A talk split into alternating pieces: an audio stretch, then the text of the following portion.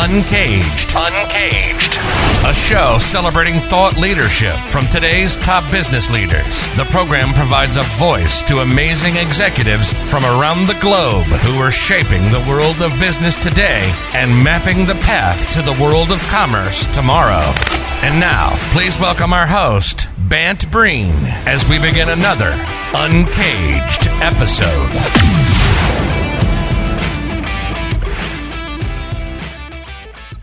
Today we have Vin Singh, the founder and CEO of Bullfrog AI, on the show with us. Hi, Vin. Hi, Ben. Great to be with you today. It's great to have you. I want to uh, want to give you a little bit of a, a summary of, of, Bullfrog AI. I'm really excited to talk more about the machine learning space. It's a area that I've spent a lot of time in over the last couple of years. Let me just kind of give the, the listeners an overview on Bullfrog AI. Bullfrog AI is business focused on proprietary artificial uh, intelligence um, aimed at improving biopharma clinical development success. So, pharma AI. Uh, and it, as as uh, as as I've spoken about in the past, this has been a year where pharma has been on everybody's mind. So I'm I'm excited to talk more about that. But before we get into Bullfrog AI, tell us a little bit about your background and and how you uh, got uh, got to the point where launching Bullfrog AI made sense. Sure. Um, so I'm a biomedical engineer by training. I have uh, about 25 years of experience in the life sciences and biotech industries. Uh, three-time founder or co-founder of an investor-backed company, in, including Bullfrog. Um, you know, I, I, live in Maryland with my family. I, I love big challenges, and I, I love inspiring and leading others to buy into a vision and, and make it happen. Um, you know, the reason I started Bullfrog is uh, throughout my career, I've always been very surprised and, and frustrated by the high failure rates in, in drug development. And even in human clinical trials, you know, the final stage of testing, uh, these companies fail about 50% of the time. And I thought uh, it shouldn't be that way. Uh, it didn't really make sense considering all the experience and knowledge and you know, expertise and resources that are available to this industry. So I, I decided I want to try to change that a little bit and make a difference. And um, that's why I started Bullfrog. And we were able to uh, you know, get our hands on a, a, very powerful AI platform that was developed at the Johns Hopkins University Applied Physics Lab. So really excited about uh, where we are and uh, where we're headed. Yeah, so tell me a little bit more about um, the, the type of the specific type of work that Bullfrog AI is doing. You're you're uh, you've been able to shorten or uh, simplify the clinical trial uh, process. Yeah, so uh, so keep in mind it takes ten to fifteen years and one to two billion dollars to develop a drug. A lot of time and a lot of money. Um, so what we want to do is insert ourselves in that process, whether it's before clinical trials, human clinical trials, or maybe uh, toward the end of that process, and and basically use use our technology to improve the chances of success. So our our platform can look at genetic and non-genetic data, can find patterns, relationships, and, and predict you know targets of interest, things like clinical outcome or new drug targets and things like that. So we're really here to improve those chances for success and, and accelerate that process as well. Well, I mean, obviously, living through the pandemic over the last year, uh, the need for a tool like Bullfrog AI should be obvious to everyone. Maybe based on what I'm seeing about AstraZeneca, they they might have needed your product. yeah, possibly. I mean, it's uh, you know, there's there's a lot going on out there, um, and it's all a matter of using the right tool, you know, for the right problem. And uh, I, you know we've been, we've been watching what's happening with, with COVID, and part of the challenge with uh, you know using AI to help with uh, addressing this pandemic is really uh, getting access to data, right? And um, in certain countries, I think it's easier. In, in the U.S., all the healthcare data is very it's very fragmented. I mean, even within a state, uh, there really is no central you know database. Uh, forget the country. So that's been, I think, part of the problem. But there, you know, I, you know, I've heard stories here and there about uh, AI playing a role. Uh, the other, the other challenge is uh, the virus itself is constantly changing, right? So that presents uh, different kinds of challenges, but uh, it may be the kinds of challenges that a company like Bullfrog could could help with. So tell me about that data question. I, I, would imagine in uh, certainly the pandemic presents its own set of difficulties with data because one of the permutations that, and the changes that you're talking about, but two, uh, just the rapid nature of everything and the messy, messy data situation we've, we found ourselves in. But data in and of itself has been problematic to, to get kind of structured correctly. How do you guys go about getting over that hurdle? Well, it's always a challenge. I mean, the when anytime we get um, a proprietary data set, the upfront process, the data engineering and the cleansing is really the, the longest part of the process. So, uh, what's really important uh, for us is having uh, subject matter experts that can help us with that process. But what, what you're saying is really important, right? Because uh, you know, you put garbage in, you're going to get garbage out, right? So if we want actionable insights um, and we want some precision in the analysis, we have to make sure uh, the data that's going in, uh, you know, is uh, as error-free as possible, and uh, we have as much insight as possible um, on, you know, upfront, so that um, when we're doing the analysis, we're going through the iterations. Uh, you know our, our findings actually mean something and and we can take action from there. Yeah so i mean uh, so i'm trying to get a sense of like it, operate operationally um, mm-hmm. how the product is utilized is, is very very important. And i'd just be curious who who uses bullfrog ai in the com- in, in your client companies? I mean well there are companies across the spectrum in the biopharmaceutical space uh, but you, you know you bring up a good point because um, biopharma has been doing things the same way for many, many years, right? And so when you introduce something new like this, there, I mean, there's an adoption curve, right? And everybody's concerned about how it will impact whatever they, whatever they're used to doing for the past 50, 60, 70 years. They don't want it, even though they want to increase their chances for success, they're scared, I think, to incorporate really cutting edge technologies, right? it is a conservative industry from that perspective, yeah. even though they're developing cutting edge, you know, therapies. Um, so it's it's sort of a, an interesting balance. But um, I mean, we're working. Uh, I mean, right now we're primarily working with smaller companies. Um, you know, they're and yeah, I think the reason is uh, in, typically they're developing one or two you know candidates and they they, they got to get to the finish line. They, they really only get one shot, really. Right. Right. Whereas big pharma, failures are built into their model. They know they're going to fail half the time, even though they've spent those billions of dollars, right? Right. And they fail and they move on. You know, that's, right. that's part of it. And even then, they're still incredibly successful.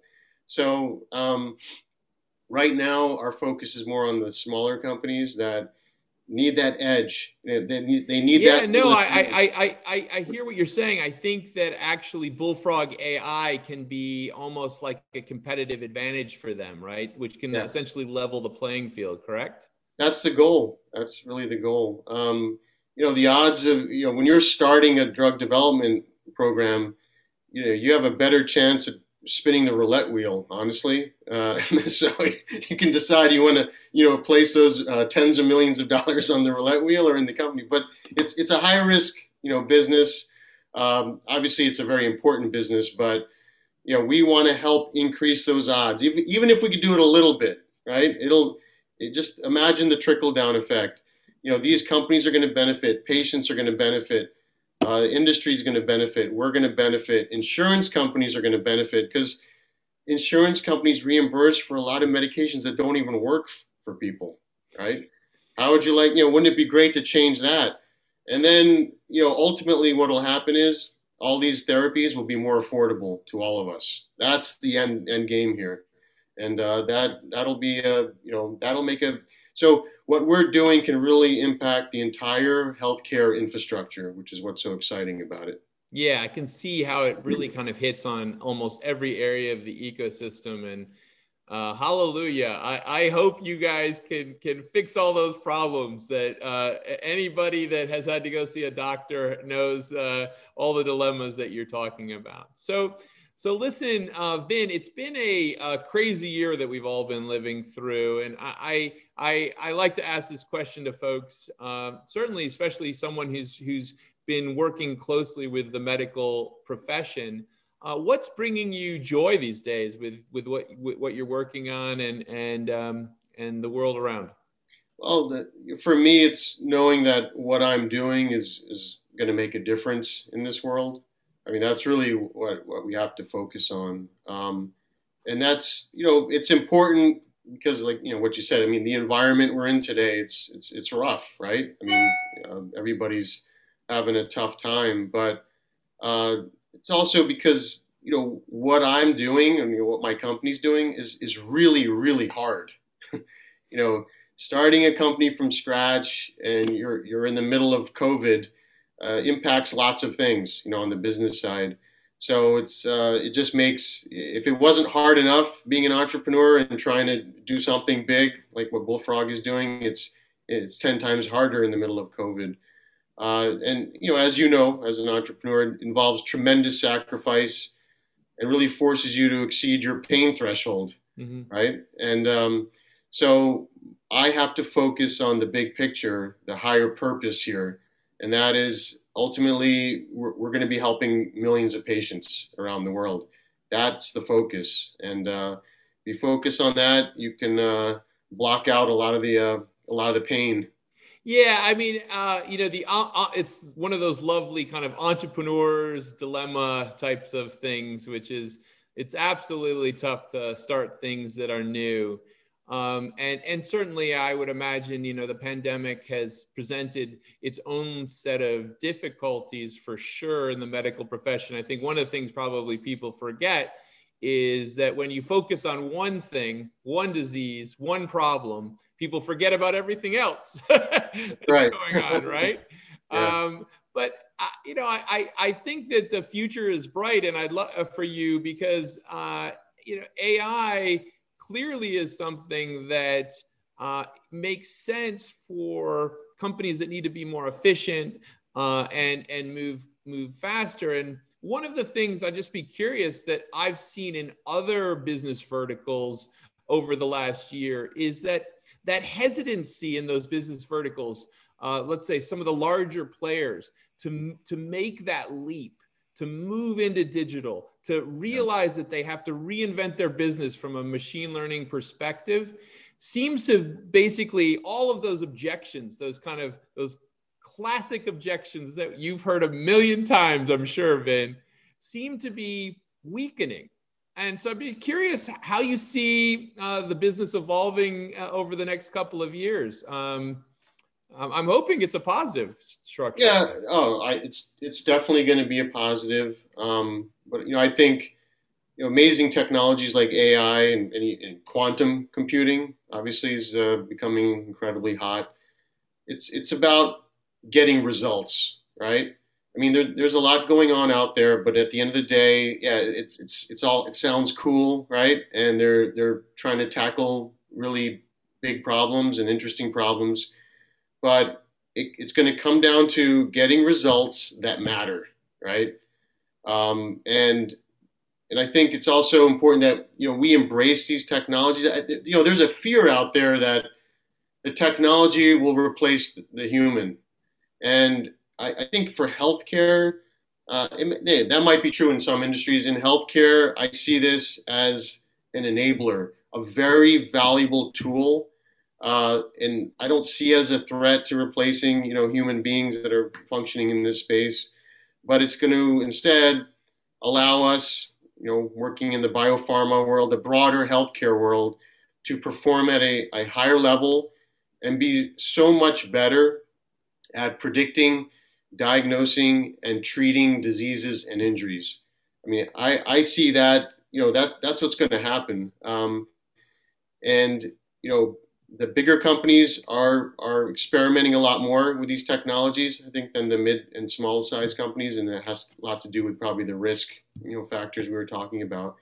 But it's um, I think it's slowly integrating now, you know, into the process. So I, I think over the next five years, you're going to see some really amazing results.